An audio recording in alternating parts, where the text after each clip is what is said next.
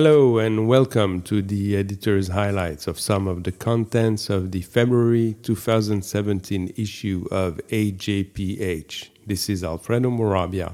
I am the editor in chief. The special section of this issue is dedicated to the health of the transgender community. Transgender persons are individuals whose gender identity is different from the sex they had at birth. As mentioned by AJPH editors Farzana Kapadia and Stewart Landers, this set of articles provides the population based data and the approaches to collect such data. The previous absence of methods has hampered our assessment of the prevalence of transgender persons in populations. Crissman and colleagues used the 2014 edition of BRFSS, while Meerwijk and Sevelius performed a meta analysis of 12 surveys performed since 2007 and including the 2014 and 2015 editions of uh, the BRFSS. The two different approaches converged on a range of 0.4% to 0.5% of the US adult population, corresponding to about 1 million to 1.3 million individuals in the United States.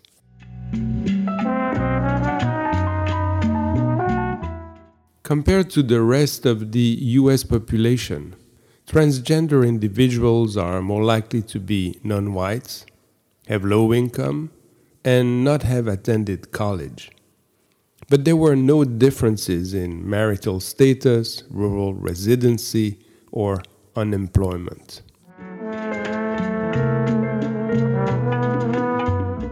Another set of articles deals with the lessons and prognosis for public health from the November 2016 US election. Fox, Galea, and Grogan consider whether the unthinkable could occur. That is, that the President and Congress could precipitate, for the first time since the Great Depression of the 1930s, a public health crisis caused by loss of access to care.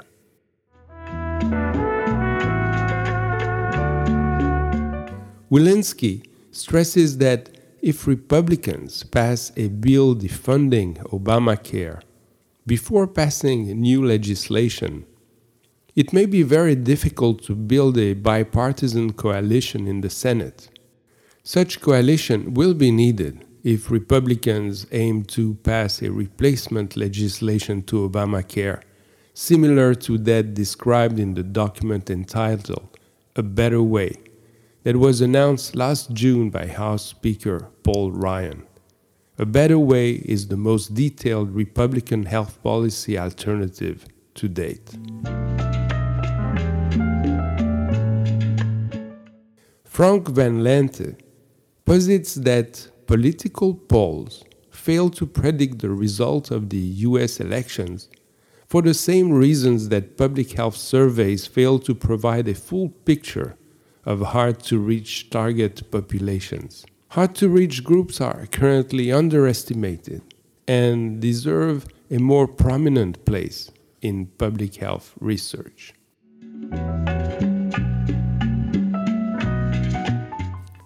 Finally, James Buehler finds that in the US, the use of lethal force by police is almost three times higher towards blacks and Hispanics than towards whites.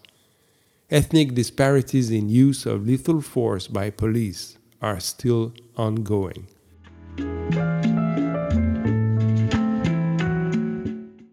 In our book section, David Cloud reviews Elizabeth Hinton's from the war on poverty to the war on crime, the making of mass incarceration in America.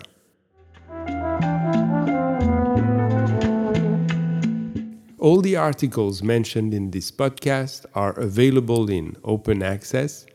Note that to be immediately informed about the papers soon to be published in AJPH or about calls for papers, follow me on Twitter. Thank you for listening. This is Alfredo Morabia at AJPH. For more podcasts, including podcasts in Chinese and Spanish, visit us at ajph.org.